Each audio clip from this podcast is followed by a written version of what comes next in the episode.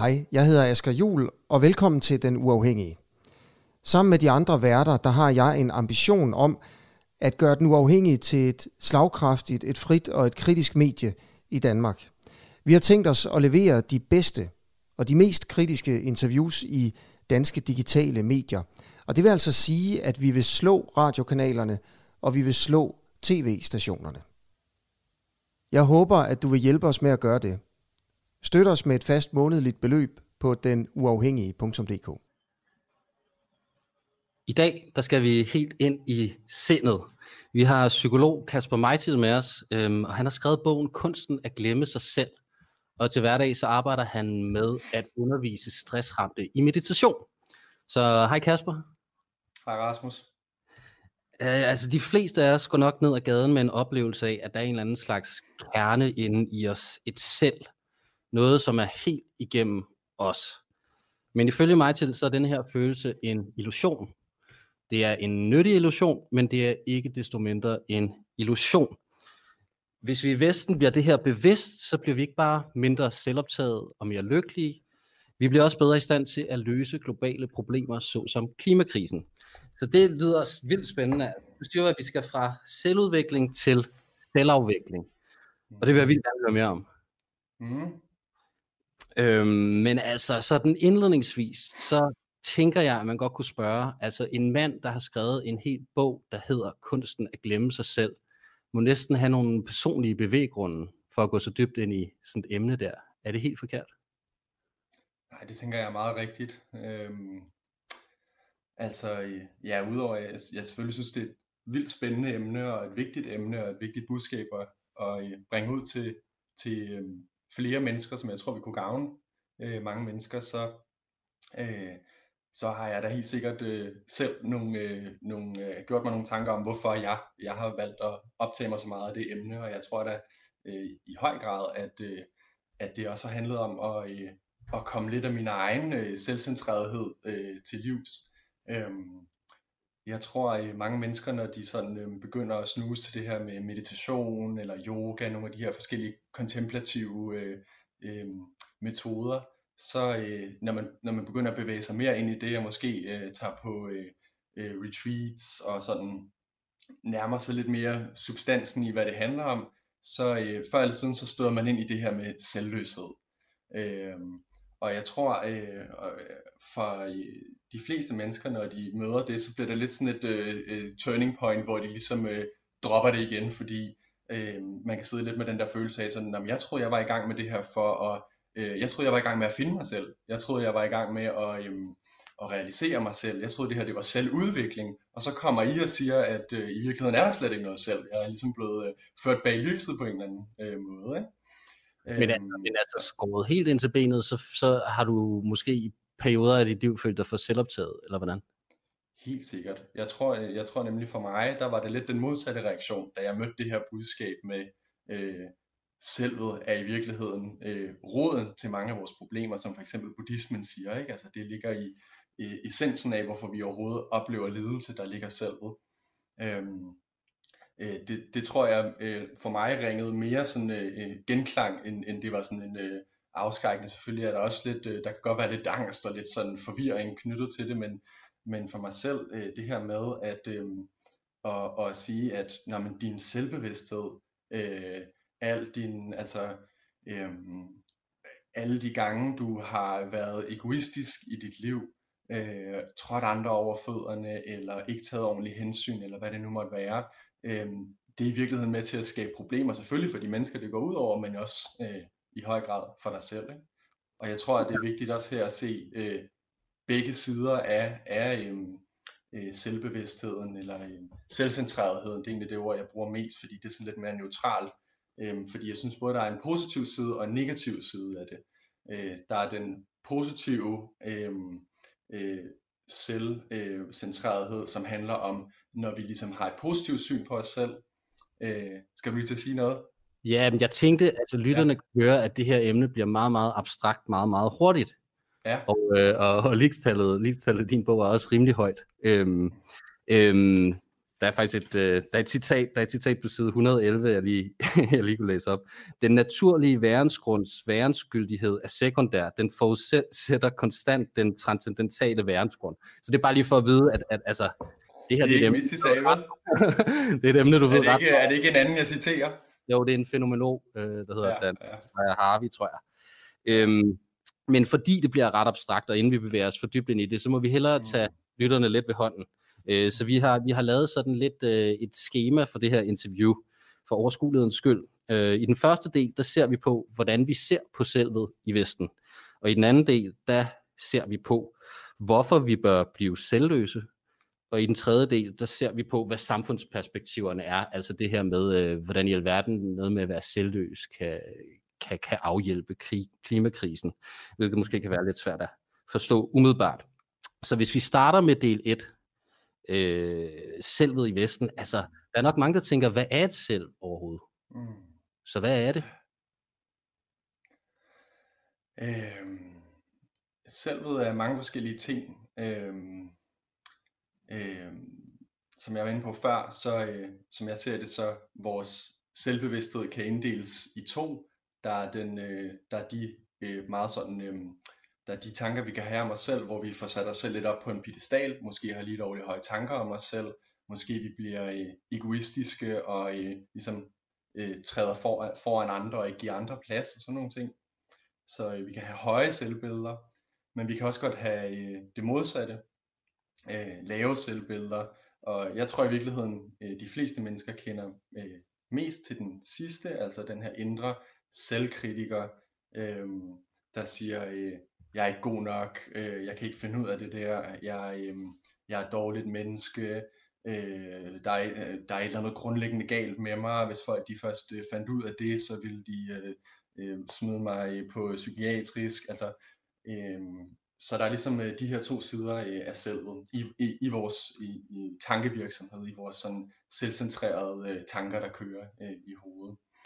Øh, i min bog, der skriver jeg om de her tre forskellige niveauer af selv, øh, mm. men jeg tænker næsten, det giver mere mening sådan rigtigt at komme øh, ind på det, når vi når ned til den del.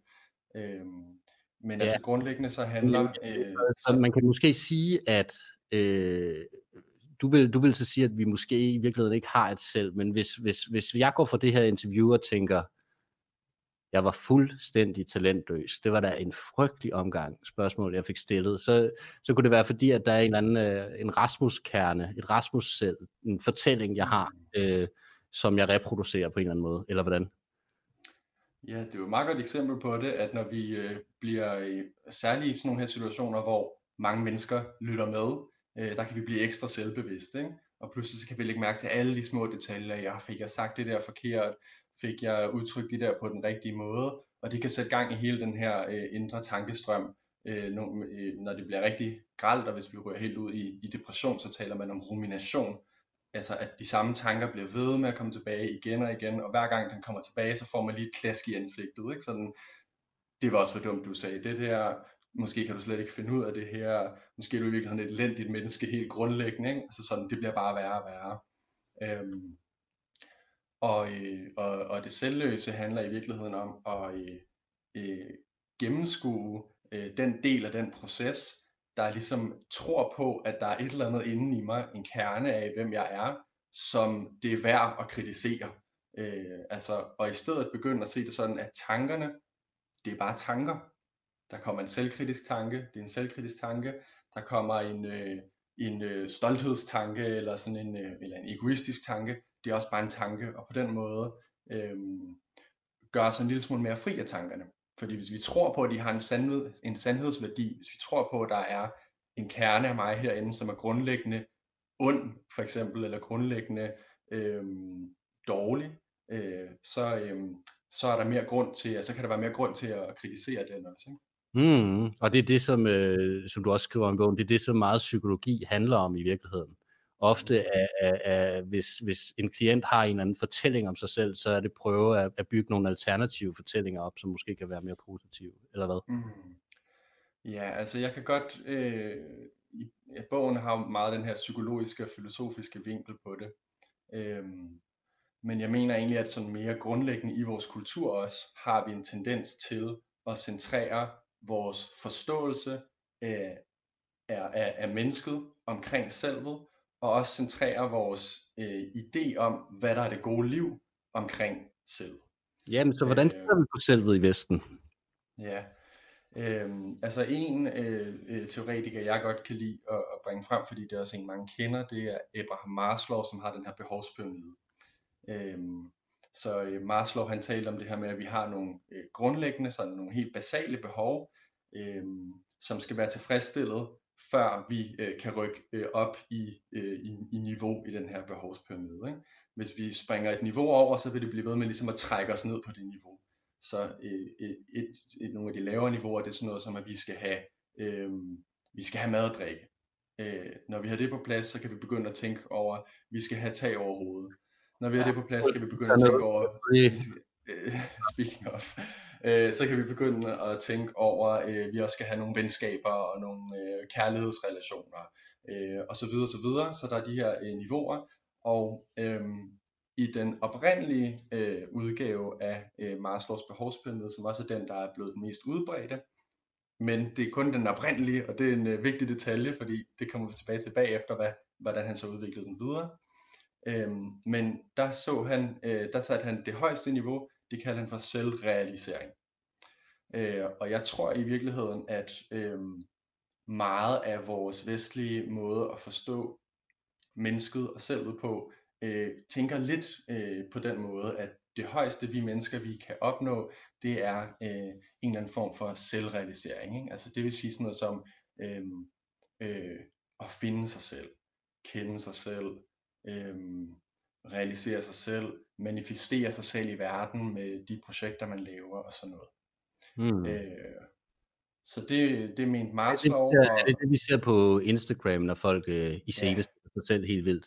Det er et, det er et godt eksempel på det, at, at den kultur er i dag, har i dag ligesom manifesteret sig øh, ekstremt meget ud i, hvordan vi øh, lever vores liv. Så vi har skabt de her digitale platforme, hvor, øh, hvor det hele handler øh, om at iscenesætte sig selv. Ikke? Altså, jeg lægger noget ud på Facebook eller på Instagram, øh, og, øh, og så er det, det, det hele handler om, det er, hvor meget liker folk det, hvor meget øh, applauder de det på øh, LinkedIn. Øh, og øh, ja, og i virkeligheden handler det jo rigtig meget om os selv, ikke? altså Instagram sådan, så når man her er et billede af mig øh, på Bispebjerg Kirkegården, her er et billede af mig på øh, Assistenskirkegården, her er et billede af mig, det er hele tiden et billede af mig selv, øh, et eller andet nyt sted, ikke? eller et billede af, hvad jeg har gang i, altså læg sit eget liv ud, og så øh, høre de andres reaktion på mig, ikke? altså det hele bliver ligesom sådan ja, et ekokammer ja. af en selv. Ja, og faktisk også, hvis du er på, på, på Facebook, så det kan godt være, at du læser nyheder om verden, men du gør det gennem den der linse, der hedder, det er min profil, og jeg mm. kan like og reagere, og så videre. Ja, og jeg vælger selv, hvem jeg følger, og det er så deres nyheder, jeg får. Ikke? Ja, øhm, altså, men, men, men, men at realisere sig selv, det lyder da ikke, man kunne også sige, det, det lyder da som en fed ting, at vi har, vi har så meget mm. frihed i, i Vesten, at, at, at der er overskud til det, eller hvad? Jo, øh, i virkeligheden, så jeg kommer også tit til at ligesom, øh, tale selvrealisering ned, som om jeg synes, det er en dårlig ting, og det, det, det er sådan set ikke det, der er, er øh, intentionen. Jeg synes, øh, selvrealisering er en fantastisk ting. Øh, det, det er da fantastisk at have muligheden for at realisere sig selv. Det, der kan blive problemet er, når vi ser det som, som, som det, det, det hele handler om. Ikke? når vi sætter selvrealisering på toppen af behovspyramiden, så kommer alting til at handle om den selvrealisering. Og det er lidt som om, at sådan, det niveau i behovspyramiden bliver bare for tykt og fylder for meget. Øh, og, og, og det har, øh, jeg tror også, et problem ved det er, at, at selvet har ligesom ikke nogen øh, grænse for, hvornår vi stopper og siger, nu er det godt nok. Ikke? Altså lad os tage øh, Trump som et eksempel. Ikke?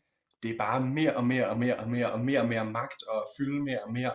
Øh, og, og jeg tror, at de fleste, øh, sådan, hvis, man, hvis man har øh, sit på det rene, man kan, ligesom, man kan ligesom gå i to spor. Man kan enten øh, ryge ned af den, der bare hedder mere og mere, mere vil have mere, grådighed, ja, en bil er ikke nok, jeg skal have to, jeg skal have tre, jeg skal have fire, øh, et hus er ikke nok, jeg skal have hus og en lejlighed og et sommerhus og sommerhus i Sydfrankrig øh, og så videre.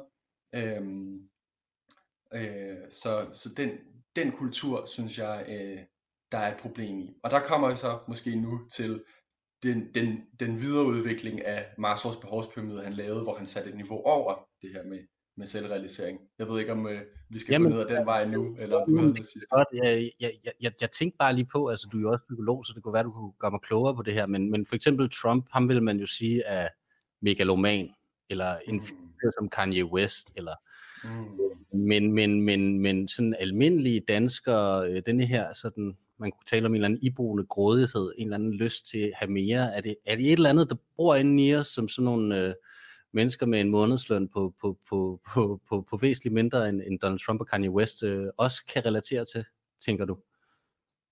Ja, det tænker jeg da. Altså, øh, ja, man ligesom kan blive forblændet i den her mere at have mere grådighed. Ikke? Om det er i stor skala, som øh, øh, Trump eller Kanye West, eller om det er i sin egen lidt mindre skala, hvor man ligesom bare altså, bliver ved med at købe nye sko, eller mm. øh, bliver ved med at skulle have den nyeste telefon, øh, og ligesom sætter alt sin, øh, sin glæde i de her ting, man har til sig selv. Ikke?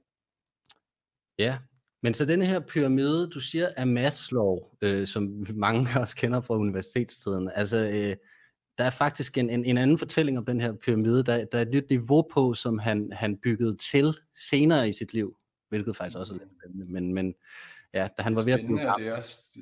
Øh, hvad, hvad, hvad er det her for et niveau, øh, som han byggede på?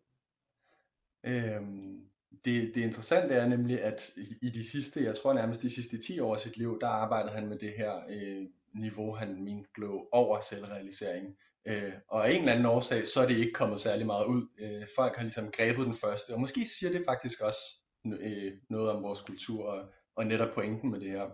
Men hvis jeg skal sige lidt om det næste niveau der, så øh, begyndte Maslow at interessere sig for de her folk, han mente ligesom var selvrealiseret, og hvad skete der så? Altså, og nogle af dem øh, gik selvfølgelig ud i den her grådigheds mere og mere, mere mekanisme, men han jagtede også nogle mennesker, som han øh, øh, så øh, begyndte at opføre sig på øh, helt andre måder, og, øh, øh, og, og han var særlig optaget af det her med, at hvor behovspyramiden blev ligesom mere og mere, øh, altså det, helt, det handler om en selv og ens egen udvikling, så mente han, at det sidste niveau nærmest var lidt sådan en åbning af, af behovspyramiden, hvor man begynder øh, ikke længere at interessere sig så meget for sig selv, men lidt mere at komme over sig selv og interessere sig for, øh, øh, verden omkring, men han beskrev særligt, øh, at folk de havde de her peak experiences, hvor de øh, altså særlig intensive øh, oplevelser typisk er sådan en enhed med, med noget.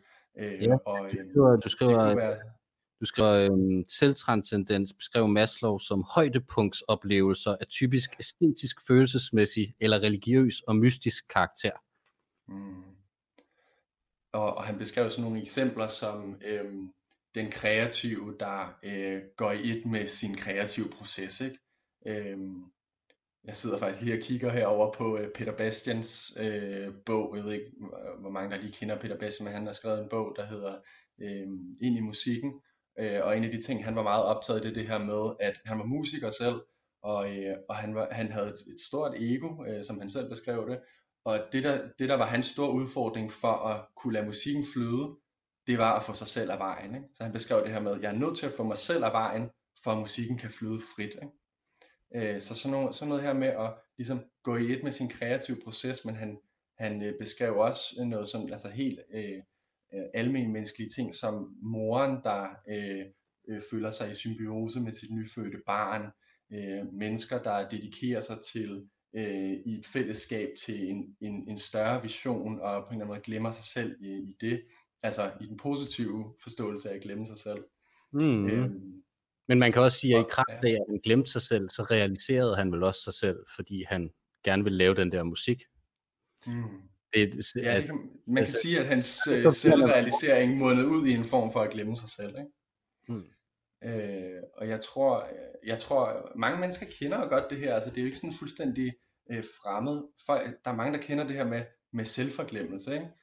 Altså, øh, når man er forelsket, og man øh, er sammen med den person, man er forelsket i, og man glemmer sig selv, og man føler, at man nærmest går i et med hinanden. Eller jeg tror, mange mennesker, der øh, dyrker sport, øh, kender øh, oplevelsen af, øh, at øh, at man, jeg spiller selv fodbold, jeg synes godt, det kan ske lidt, når jeg spiller fodbold, det her med, at fuldstændig glemmer jeg mig selv og mine egne, sådan, mine egne interesser. Sådan, pludselig er det ikke så vigtigt, om det er mig, der scorer målet, eller min medspiller, der scorer målet, eller nogle gange for så vidt, om det er min modspiller, der, der scorer målet. Men vi er ligesom bare i et med den her øh, øh, proces med at, at spille fodbold. Ikke? Altså, og så bare lige for at skære det ud i pap, altså mente Maslow, at hver gang man hoppede et niveau op, så blev man lykkeligere, et gladere menneske, eller altså... Ja, det mente han vel for så vidt. Jeg ved for, om han lige ville bruge det ord, men hvorfor selvtranscendens er noget, som vi skal stræbe efter? Øhm, jeg mener, vi skal stræbe efter det af to grunde. Man kunne godt sige, at vi skal stræbe efter det af egoistiske grunde, fordi det, det gør os selv gladere. Øh, jeg, lige, jeg, jeg vil ikke lige sidde her og sige, øh, om Maslow han talte om, om vi blev lykkeligere eller ej. Det tror jeg, han gjorde, men, men øh, det kan jeg så ikke lige huske. Men, øh, men noget af det nyere forskning i øh, det, man kalder øh, contemplative science, altså kontemplativ videnskab, det vil sige forskning i meditation og yoga og bøn og sådan nogle praksiser, viser, at folk, der er mere i den selvløse retning, øh, er gladere mennesker, altså har det bedre. Øh, så jeg er lige usikker på, om Maslow siger det, men nyere forskning peger i hvert fald på det. mm. øh, det kan også være, at der er nogen, der sidder og tænker derude, nu, nu, nu, nu sidder der to øh, hvide mænd og snakker om, at nu er det ikke nok at realisere sig selv, nu skal man også mm. transcendere sig selv, efter man har realiseret sig selv. Ej, for Flere ikke. krav. ja. øh, er vi forkælet? Altså, øh, jeg synes, jeg synes jo, det der er det smukke, altså det der er med selvrealisering, er, at det kan godt blive en øh, selvfedhed på en måde, som kun gavner en selv. Hvor øh, jeg mener, og det er jo så også det, vi kommer ind på øh, til sidst her, når vi taler om klima øh, og samfundsvigtigheden af det her, er, at der også er en effekt, altså det her har sådan lidt en spillover-effekt, ikke? og det kan man jo godt sige, at øh, selvrealisering også har, fordi hvis vi har det godt med os selv, så er det lettere for os at være noget for andre, og måske være et forbillede for andre, måske konkret hjælpe øh, folk, som, øh, som man skal hjælpe. Men øh, det, det, Nå, nu hører jeg mig selv, mig selv i, kunne, ja, høre. Det lyder super, så...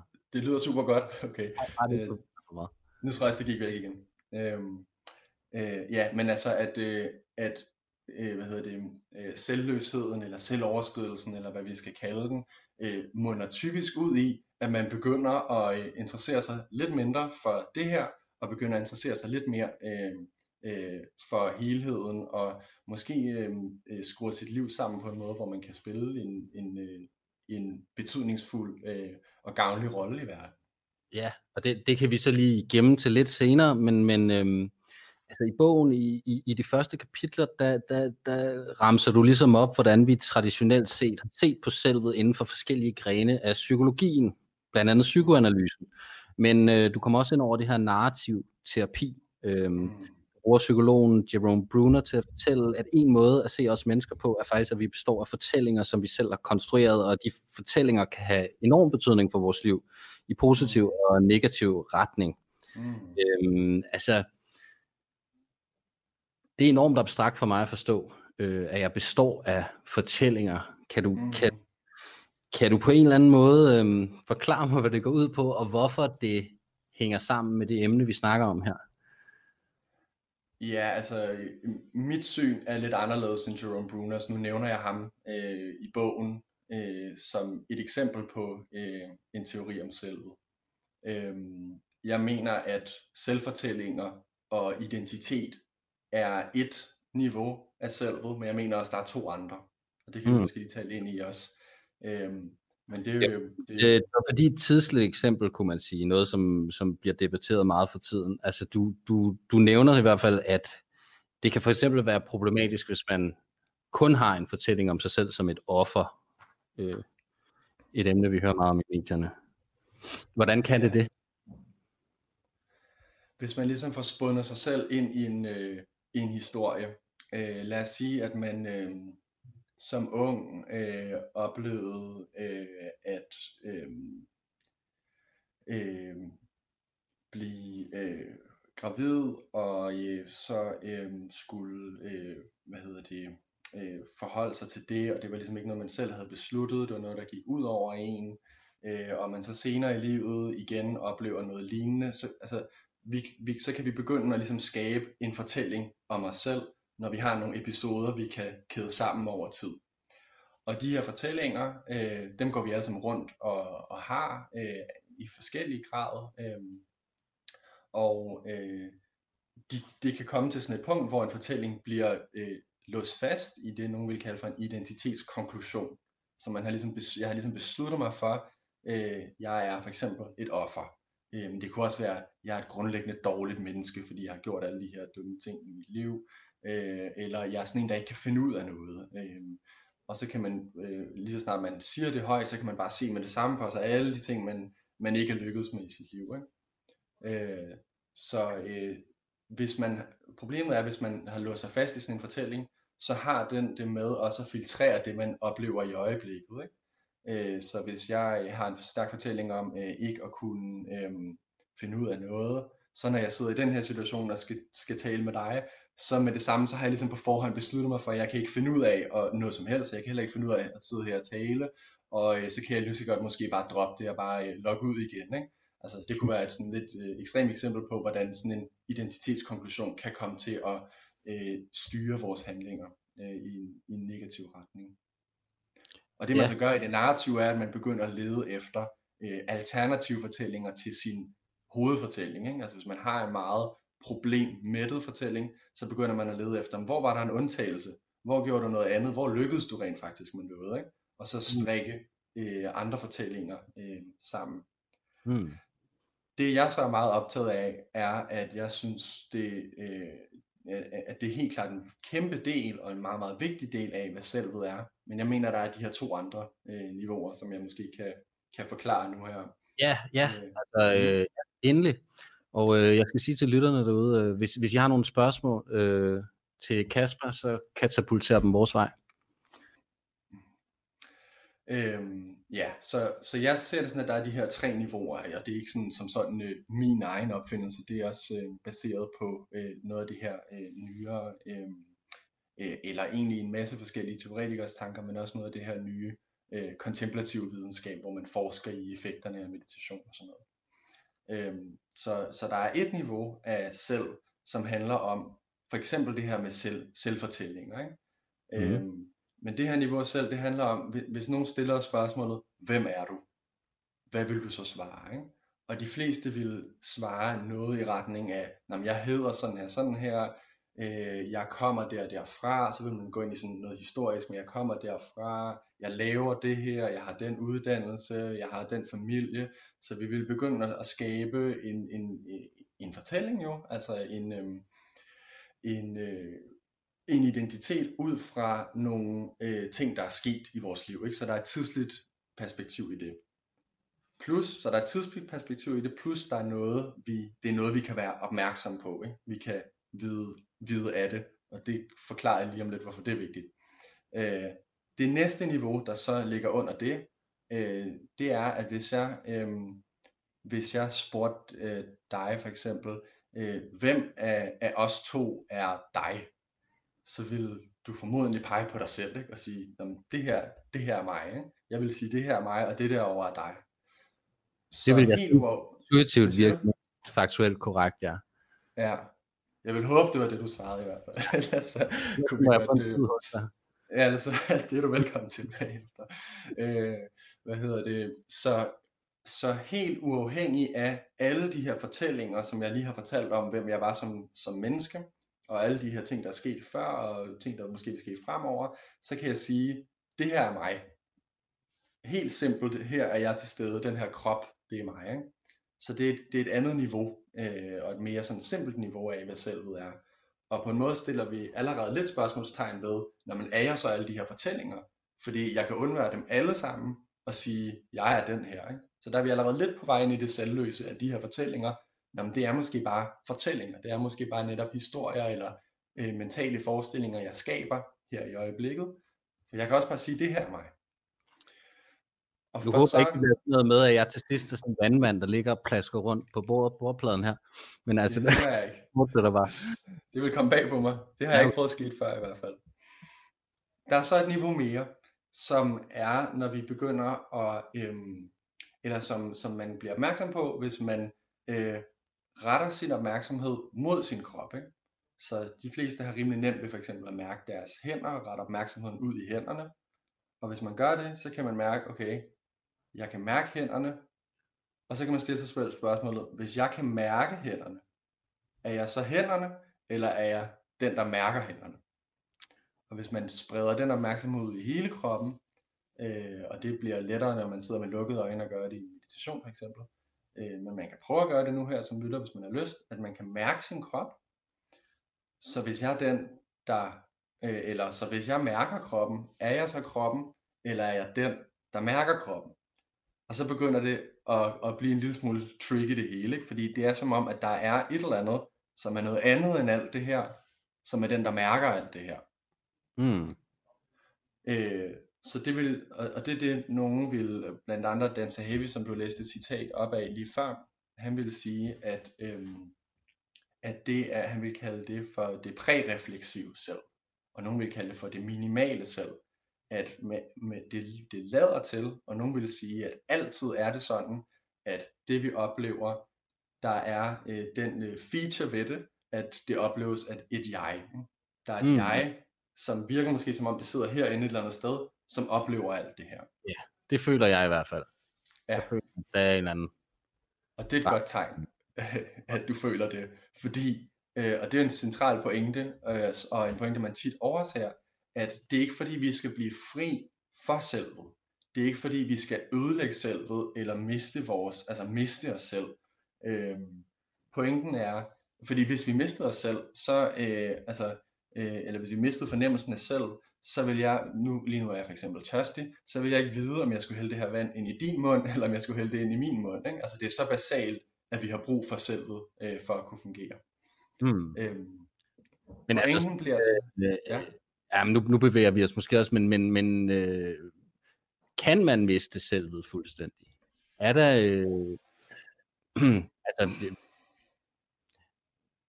en, en tibetansk munk øh, vil vel trods alt stadig selv drikke vandet. Mm. Så man vil sige, at folk, der mister selvet her i den negative forstand, at man simpelthen mister den evne til at fornemme sig selv, øh, det, det, det, er sådan ligesom, det er noget af det værste, der kan ske for os. Øh, øh, mange vil mene, at det er noget af det, der sker med folk, der er ramt af alvorlig skizofreni, at man, at man her mister fornemmelsen af, hvad er mig, og hvad er mine tanker, og hvad er andres tanker, og sådan noget.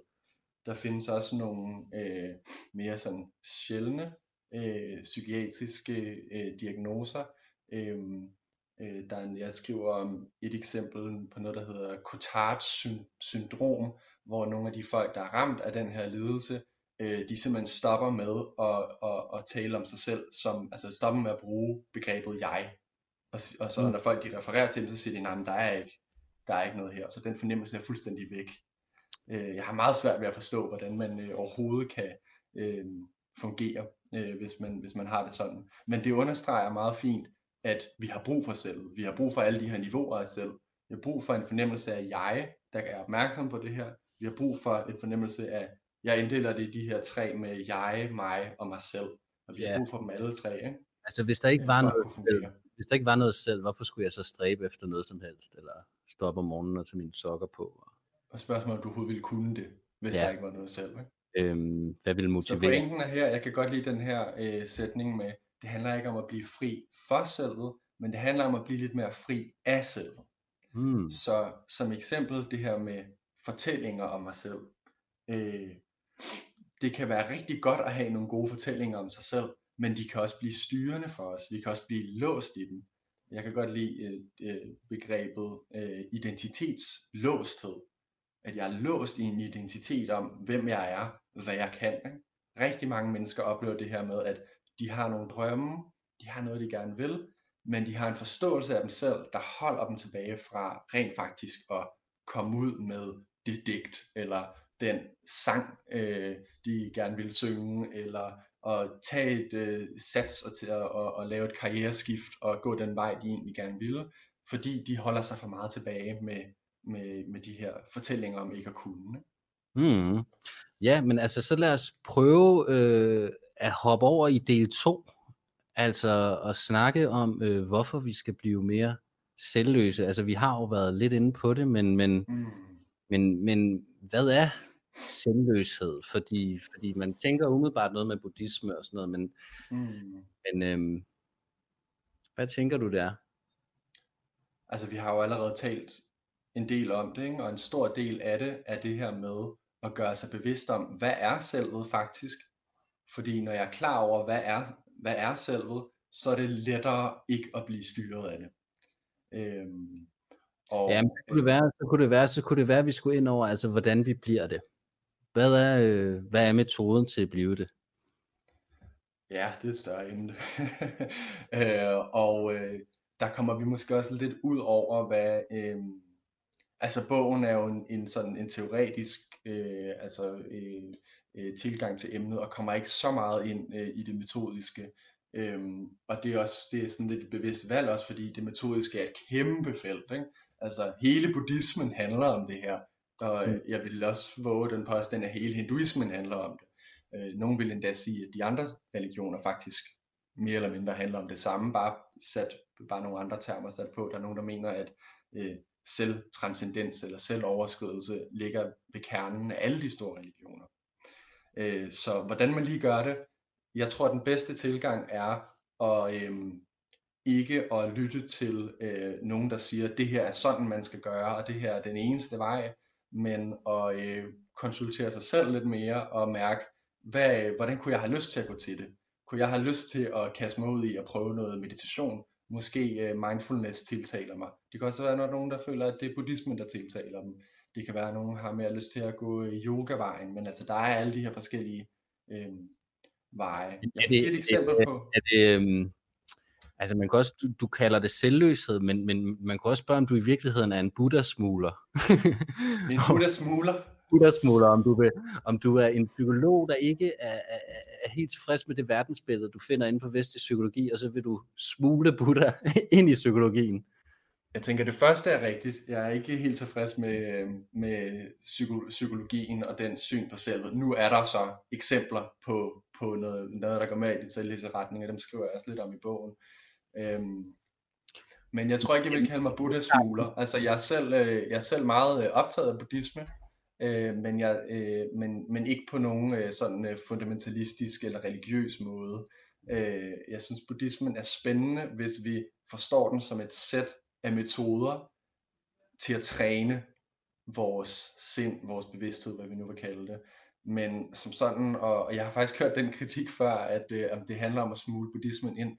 Øh, det, det, det, det tænker jeg overhovedet ikke. Øh, jeg tror ikke, at øh, jeg tror ikke, buddhisme er det rigtige for, jeg tror i virkeligheden ikke, at det buddhist, buddhistiske er, er det rigtige for specielt mange øh, vesterlændinge. Altså det er en øh, religion, som er øh, byg, bygget ud af en kultur fra en helt anden verden, og som har altså en, et helt andet bjerg af viden og kultur, der, øh, der, der ligesom skal ligge til grund for, for buddhismen, hvor at vi øh, i Vesten måske i virkeligheden skal kigge mere på den viden, vi allerede har i Vesten, og så bygge oven på den, i stedet for at ligesom, øh, for eksempel at tage den tibetanske buddhisme og bare en til en implementere den øh, i Vesten.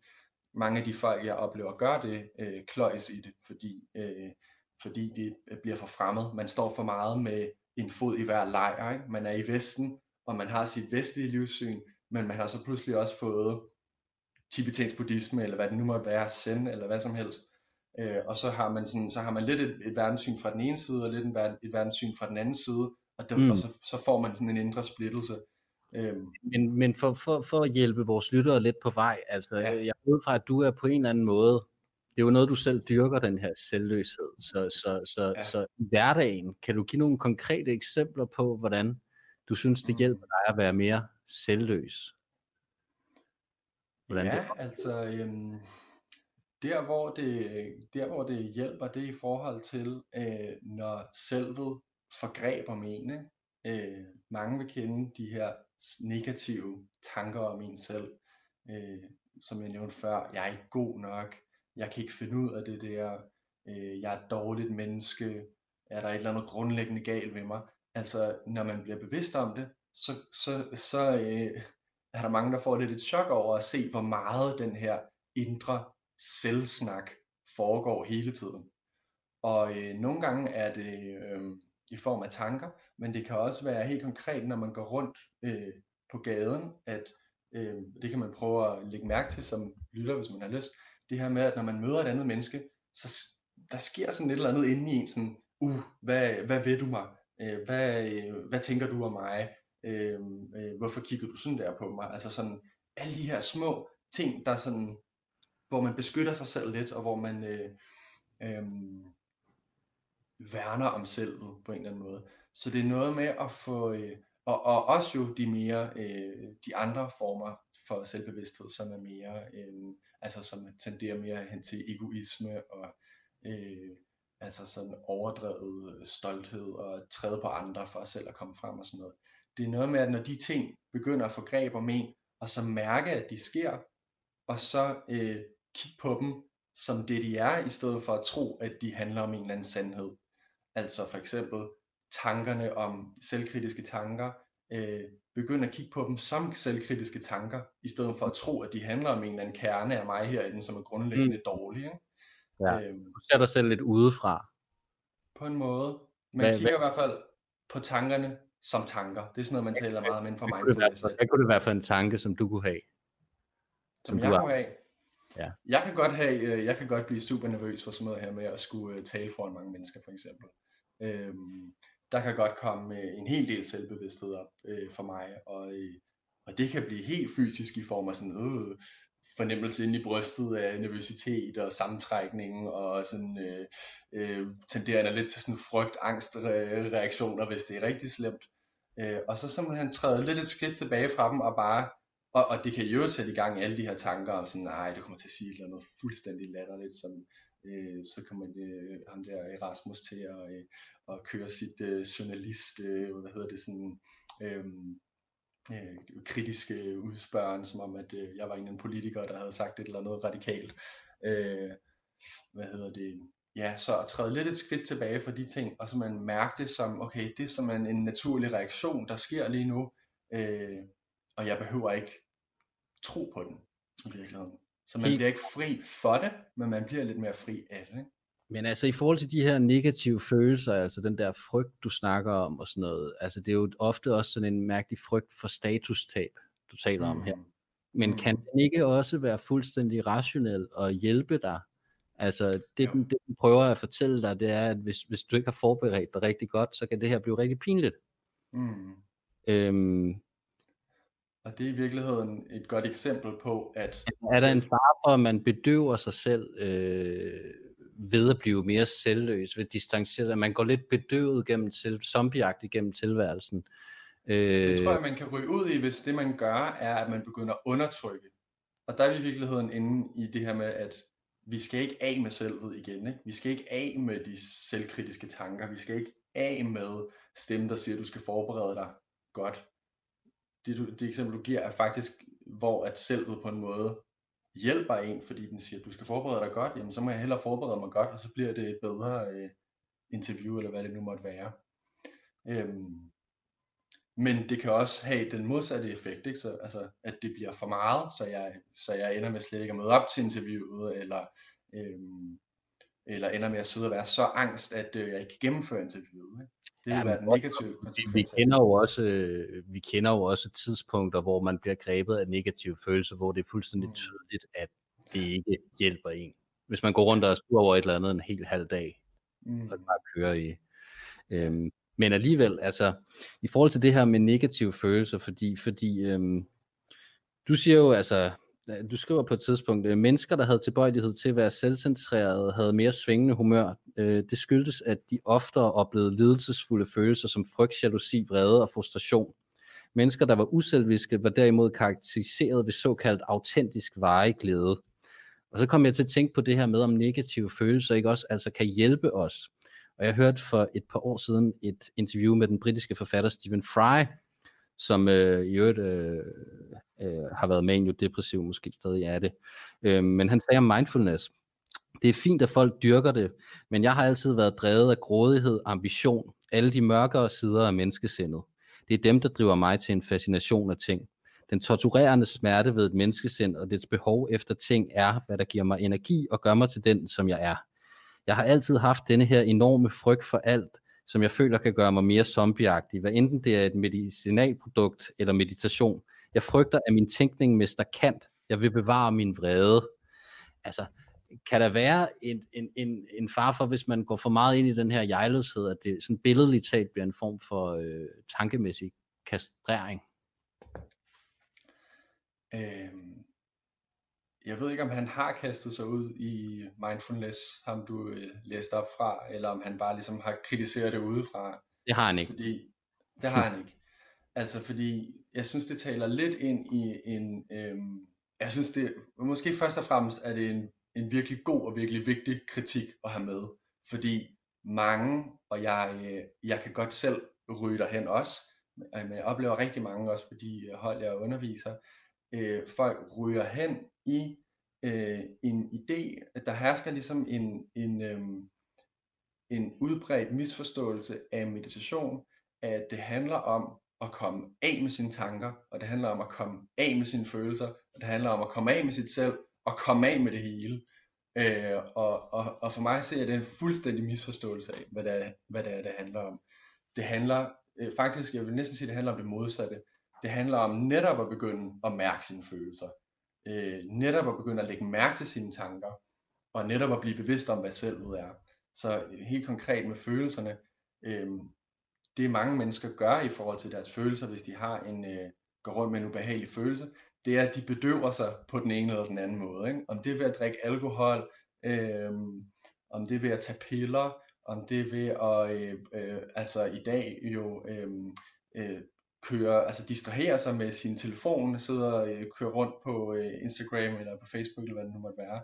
Så i virkeligheden, det vi gør rigtig meget af tiden er, at vi flytter os fra det, der foregår i os selv. Og særligt tror jeg, når det er ubehageligt. Og der, øh, det der er første skridt på for eksempel de meditationshold, jeg holder, det er at begynde rent faktisk at mærke det. Hvad foregår der nede i din mave af ubehagelige følelser? Og begynde at kigge dem i øjnene, i stedet for at fjerne sig fra dem.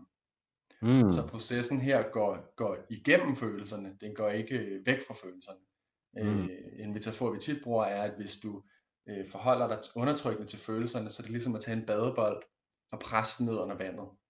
Før eller siden, så springer den op i hovedet på dig igen. Ikke? Øh, ja. Så okay. jeg synes, det er en relevant kritik, yeah. men jeg synes også, det er en misforståelse af, hvad meditation og mindfulness. Men, men det er noget, man ligesom må finde ud af individuelt, fordi man kan vel ikke afvise, at, øh, nogle, at der er nogle gode romaner, der er blevet skrevet på en eller anden frådende vrede øh, og følelse, følelse af elendighed. Og, men det er et godt eksempel på, at, at øh, altså, vreden kan bruges til noget godt. Det, det, det vil jeg slet ikke øh, sætte mig imod. Det er jeg fuldstændig enig i. Øhm, men vreden kan eddermame også bruges til noget dårligt. Så det handler om her, at, øh, altså nu, nu er vi så lidt væk fra det med selv, men hvordan man skal forholde sig til sin vrede, for eksempel, mm. eller sin følelse i det hele taget, det er så også et spændende emne. Øhm, og, og der handler det igen om ikke at blive fri for vreden, for eksempel, men at blive fri af vreden. Så det vil sige, hvis vreden kan bruges som en drivkraft til at få skrevet en, en, en skidegod roman, så gør det da. Så brug da den vrede til noget konstruktivt.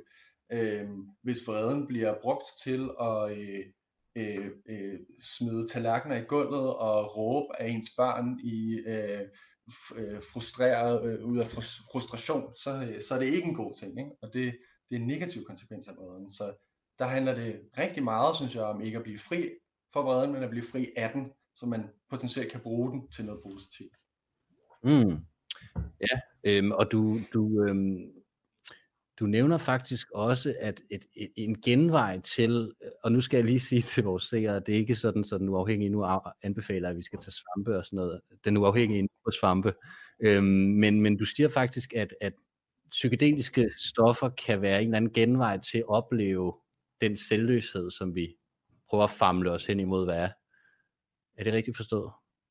Ja, nu vil jeg helst heller ikke sidde og være den helt store fortaler for øh, psykedelika, men, men det er øh, for mange mennesker øh, en, en form for sådan smutvej til at Altså for nogle mennesker virker det i hvert fald som om, at det har en gavnlig effekt, at de måske har gået med de her idéer, men de ikke rigtig er trængt ind. Og det er sådan, ah, det, det giver ikke helt mening. Og så tager de psilocybin, eller hvad det nu, øh, øh hvad nu det er, de tager, og så øh, bringer det dem til en meget klar øh, erfaring af det, som de øh, har interesseret sig for. Øhm, og det er jo også noget af det, man i dag, hvor der bliver forsket så meget i øh, psykedelika, kan se har en rigtig positiv øh, effekt på, øh, altså at folk de får de her enestående oplevelser, hvor de ser tingene i nogle nye perspektiver, og det faktisk har en helende effekt. Jeg synes samtidig, man skal huske øh, at have sine indre skeptikere med, ikke? Øh, mm. fordi der jeg møder også folk, der har den modsatte oplevelse af, at de tager de her stoffer, får nogle enestående oplevelser, og så kan de faktisk ikke rigtig finde ud af at integrere dem i deres liv. Øh, det kan være, at det bliver ubehageligt, men det kan også være, at de begynder at længes efter at skulle have oplevelsen igen, og ryger ind i sådan lidt et, et afhængighedsforhold til øh, psykedelika og andre stoffer. Mm. Vi kan lige tage et spørgsmål fra en øh, seer, øh, inden vi hopper over i det her samfundsperspektiv, vi snakkede om, del 3. Mm. Øh, det er et lidt længere et, det er Oliver Fruergaard. I stedet for, at Martin skal forsvare og forklare filosofier om selvet, kunne det være interessant at høre, hvad han vil med bogen konkret. Forståelsen af selvet som en illusion og råd til lidelse har været formidlet i tusinder af bøger i Vesten siden 60'erne, hvor buddhismen kom til USA. Hvad gør hans bog anderledes? Hvem er den rettet mod? Hvad skal den? Du kommer faktisk også lidt ind på det her i bogen. Øhm, mm. men, øhm, kan du lade spørgsmålet blive stående, så jeg lige kan øh, få svar, for der er jo flere spørgsmål i det. Øh, skal jeg bare svare? Skyd løs. Øh, mm. Ja, det er netop det. Jeg skriver i indledningen her et afsnit, der hedder øh, Gammel vin på nye flasker. Øh, fordi det her netop er øh, gammel viden, der er blevet øh, sat på nye flasker rigtig, rigtig mange gange. Øh, men jeg synes samtidig, der er en pointe i at sætte dem på nye flasker, fordi øh, når øh, flasker står længe, så bliver de støvet, og så kan vi ikke se, hvad der er i dem, ikke? altså metaforisk. Øhm, og så spørgsmålet er, hvad, hvad gør hans bog anderledes? Hvem er den rette imod? Hvad skal den? Øhm, min bog er som sådan ikke meget anderledes. Det den, det den prøver at skabe er en kobling, altså inden for særlig psykologien, øh, og en kobling imellem øh, øh, det her selvløse perspektiv, og øh, den vestlige videnskab, særligt i form af neurovidenskaben, øh, den vestlige filosofi, øh, hvor jeg trækker på nogle forskellige filosofer, særligt øh, David Hume. Nu bliver det lidt nørdet, det er ked af. Men, øh, og, øh, og, øh, og så den, ja, og så psykologien, ikke? Som, som, jeg forstår det, som jeg forstår det, så har du faktisk, øh, du laver også lidt sådan en Maslow-pyramide. Du, du tror, at mange mennesker kunne have gavn af, hvis man hvis man så fundamentet af en selv som en, på en eller anden måde selvløst, men over det havde man en eller anden bevidsthed om, at man også var et selv, så kunne man, så kan man ligesom, er det helt forkert forstået, så kan man ligesom Nej, det er helt rigtigt forstået. Så kan man, så ja, kan, ja, så kan man ligesom bedre klare nogle af hverdagens problemer. Øh, ja. Altså jo, jeg stiller det der lidt op som en pyramide, at grundlæggende så har vi en selvløs bevidsthed, på den bliver der så lagt de her tre niveauer af selv, som jeg nævnte før, ikke? med jeget som grundlæggende subjekt, der oplever verden, fornemmelse, og så øh, miget og mig selv, de her tre niveauer. Mm. Øhm, hvem bogen er rettet imod, vil jeg gerne svare på. Øh, den er rettet mod øh, helt almindelige mennesker, altså, så det er måske også noget af det, jeg prøver at gøre i bogen, og, og, og, og øh, beskrive det her i et sprog, der henvender sig til almindelige mennesker. Ikke? Altså, Rasmus, du er ikke øh, psy- psykolog, eller øh, eller filosof, så vidt jeg ved. Og øh, jeg har da indtryk af, at du har forstået, hvad bogen handler om. Og, øh, altså, jeg, ligesom prøver at få... Jeg forstår stadigvæk ikke citatet på side 111. Den naturlige værensgrunds værensgrund er sekundær. Den forudsætter konstant den transcendentale værensgrund. Men, men jo, jeg forstår, hvad du mener. Det er heller ikke mit citat, vel? Det, øh, jeg kan ikke lige huske øh, konteksten for det der citat. Øhm, men øhm, så når for lige at gøre det færdigt, øh, den henvender sig til helt almindelige øh, mennesker, øh, som kunne have en interesse i det her. Måske folk, der allerede interesserer sig lidt for meditation, eller yoga, eller buddhisme. Øh, og så øh, henvender den sig til øh, lidt mere sådan til mennesker, der arbejder med mennesker. Ikke? Altså fagfolk, der øh, kunne bruge øh, nogle sådan konkrete øh, måder at forstå det her på. Og så i de, i de, de sidste kapitler kommer jeg også lidt ind på lidt mere i praksis, hvordan kan man bruge de her tankegange, når man guider en meditation på, øh, nu er det så udbredt med meditation til stresslindring i dag, ikke? med mindfulness, men også med de her øh, åbne og rolige kurser, som er i, i rigtig mange store kommuner i dag, øh, som henvender sig til folk med stress. Øh. Mm. Yes. Yes, jamen øh, så er der lige lidt ros her fra Camilla. Øh, altid fedt at se på sig selv. Jeg synes, han har nogle nye, vigtige pointer, som jeg rigtig gerne vil læse mere om. Nå, øhm, yes. super Camilla. Øhm, så er der del 3, altså det her større billede, samfundsperspektivet. Øhm, altså, hvordan, hvordan, hvordan kan mennesker, der på en eller anden måde er deres selvløshed bevidst, hvordan kan de være til øget gavn for samfundet, eller eller hvordan kan det gøres bedre til at løse globale problemer, ligesom klimakrisen, ligesom vi var inde på i starten? Ja, vi har været lidt omkring det allerede. Ja, men... Jeg kunne måske faktisk bare, jeg kunne starte med et Dan Tyrell citat, for lige at skyde festen i gang her. Øhm, ja. Der var på et tidspunkt sådan en satire over øh, selvoptaget New Age-tænker, han sagde, mærk dig selv, mens du mærker dit blodomløb, udslettes fire dyrearter, tre vandløb likvideres af giftige slampartikler, og jorden bliver programmæssigt udpint og tortureret. Men se du bare dybere ind i dig selv, det er lige et projekt for dig. Hold da Så er stemningen men, lagt. men, altså, det er jo lidt mere, det kan man sige, det er et mere kritisk perspektiv, end det jeg vil komme med nu på, at... Mm. Øh, øh, det kan være, du kan komme med en modvægt. Ja, altså... Øh, nej, for jeg synes jo også, at det er, at det er en god kritik, fordi hvis, hvis meditation og, øh, og altså sådan, øh, arbejde med sig selv kun bliver for ens egen skyld, så er det, det bliver som det, den Tyrell kritiserer her. Ikke? At det bliver, det bliver selvoptagethed, mens verden øh, falder fra hinanden. Øhm, men hvis man gør det med det formål at bevæge sig i en mere selvløs retning, og i virkeligheden så, så, så tænker jeg, at det nok leder en lidt i den retning, uanset hvad, eller det er måske egentlig diskuterbart, men øhm, men hvad hedder det, så, så mener jeg egentlig, at det kan øh, bidrage med noget godt. Fordi formålet her, nogle gange, jeg hører tit den her kritik, jeg tror også, du nævnte det, da vi talte sammen i telefonen, om, om meditation ikke bare er navlepilleri. Og i virkeligheden, så jo, jeg synes, det er navlepilleri, men det er en særlig form for navlepilleri, som handler om at finde ud af, at når vi piller, så er der ikke noget derinde. Ikke? Vi piller og piller, men vi finder ud af, at der, der er tomt derinde. Der er ikke, der er ikke nogen kerne af os selv. Og det har så en, øh, en effekt øh, udad til. Altså, jeg synes, vi kan, man kan jo bare kigge på nogle af de mennesker, der sådan har dyrket det her meget. Altså, nu, nu sådan kommer vi så lidt tilbage til det med buddhismen, men sådan en som Dalai Lama, der rejser verden rundt hele tiden og skaber, øh, hvad hedder det, øh, øh sådan nogle, øh, han har lavet sådan en forening for interreligiøs fred, og han er ligesom rundt og, og, og øh, skabe god stemning over det hele, ikke? Øh, og, og kæmpe for en god sag. Øh, så jeg tror, at øh, meditation selvfølgelig ikke kan løse klimakrisen. Vi kan jo ikke sætte os ned og meditere, og så at den vej suge øh, hvad hedder det, CO2 ud af atmosfæren. Det er ikke øh, forstået på den måde. Men, men, men der er en vigtig, øh, et vigtigt element i den grønne omstilling er, at der er, et, der er et mentalt aspekt af det. Altså, jeg synes, det er så vigtigt med politiske reguleringer af, af, af forskellige art. Men der er også et element af det, som er, at det er også mennesker, der skal stå nede i supermarkedet og vælge, om de øh, skal tage, øh, øh, hvad hedder det, oksekødet, der kigger på en, ikke? eller plantekødet, som kigger lidt mindre på en. Altså det, det er sådan, det, der, det er mennesker, der skal, der skal skabe den her forandring, og øh, derfor er der ligesom et, et mentalt aspekt af det. Og der tror jeg, at, øh, at noget af det, vi i den grad har brug for i den her tid, det er øh, en ændring af, hvad ser vi, øh, en ændring i, hvad vi ser som det gode liv.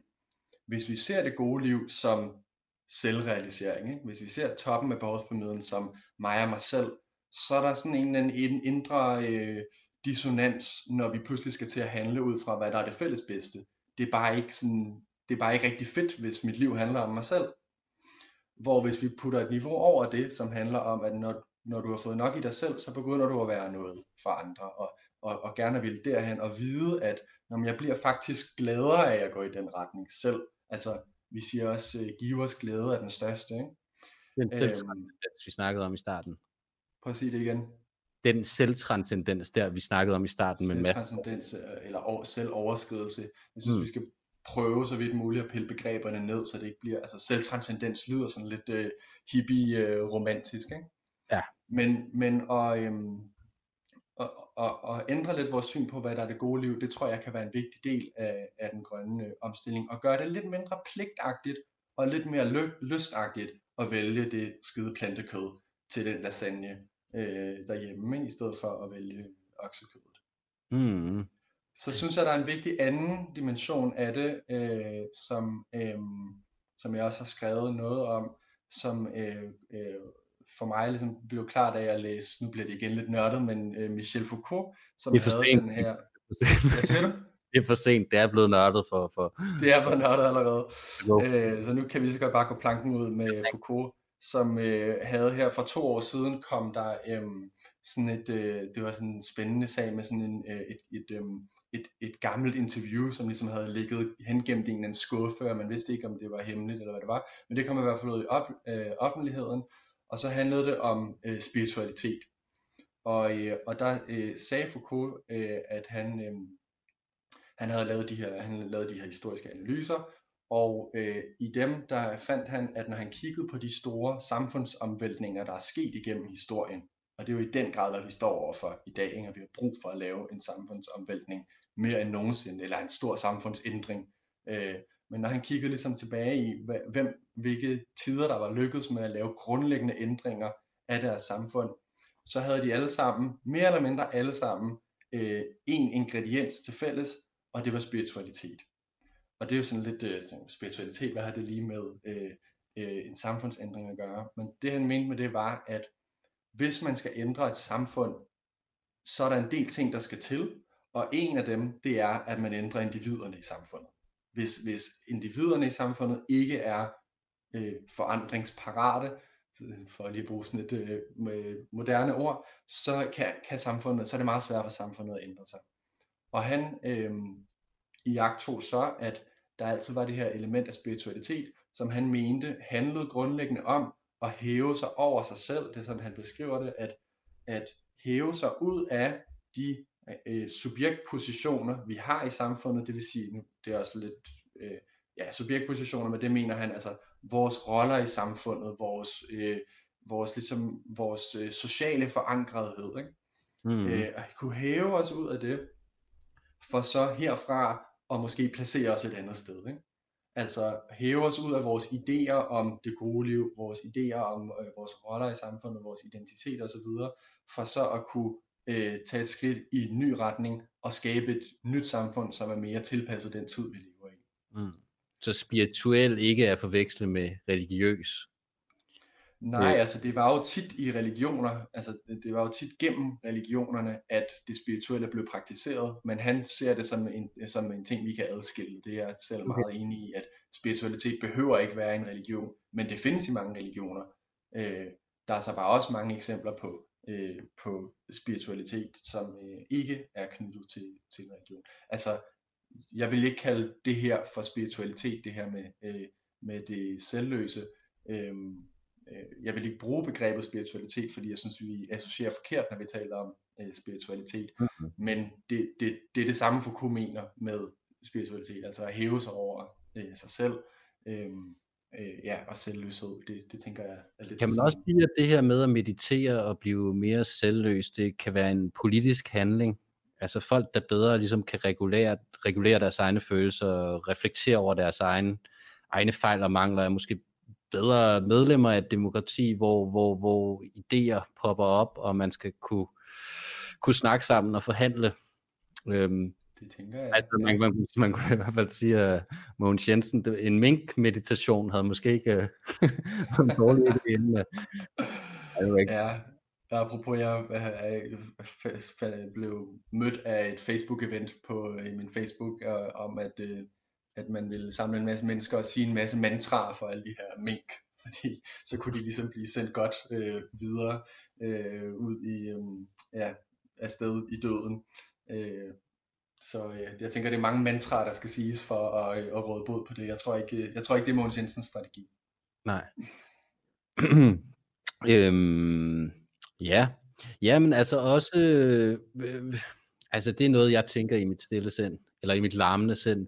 Øhm, Altså øhm, de her teknologier, øh, den der evige distraktion, vi er sådan meget fanget i nuet, vi reagerer hele tiden på beskeder. Øh, øh, meditation, der får man ligesom evnen til at tænke mere langsigtet. Øh, tage lidt afstand til sig selv, se det hele i et lidt større perspektiv, og det er vel lige præcis det, som klimakrisen handler om, at vi mennesker skal lære, eller hvad? Hmm, ja, det kunne man godt sige. Jeg synes ikke, at, øh, at øh, hvad hedder det, sociale medier på den måde fanger os i nuet. Jeg synes næsten, det gør lidt det modsatte, at det fanger os ind, det fanger os væk fra nuet. Ikke? At vi, øh, fordi vi hele tiden skal forholde os til noget, nogen har skrevet, og altså det, det, det river os væk fra at, at være nærværende. Men, øh, men ellers synes jeg, at, det, at der er noget, mm. noget rigtigt i det, du siger. Mm. Ja, nu skal vi ikke ind i at definere nuet. Øh, Nej. Skal det være ved det? Så bliver det endnu mere nørdet.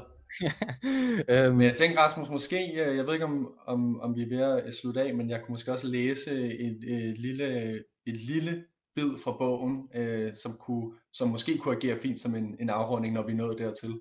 Jeg vidste, han kom for at plukke noget. Øh, nej, ved du hvad, det synes jeg, der er en god idé. Ja, skal jeg gøre det? Ja, gør det. Jeg tænker, den kan, det kan agere meget fint som, øh, som hvad hedder det? Øh... Andre lyttere, der har været med på hele rejsen. Øhm, Kasper, jeg overlader ordet til dig. Tak. Så læser jeg op fra øh, epilogen i bogen, det sidste kapitel. Konklusionen virker radikal. Der er vidderlig ingen, der læser disse linjer, og i det her tilfælde ingen, der lytter med. Der er ikke nogen, der sidder inde bag øjnene og læser det her. Der er heller ikke nogen, der har skrevet det. Der er slet ikke nogen. Det her øjeblik eksisterer. Linjerne bliver læst. Tankerne bliver tænkt men ikke af nogen. Fornemmelsen af nogen eksisterer. Måske bliver den stærkere, nu hvor den peges ud. Måske bliver den sværere, når teksten er spændende og opslugende.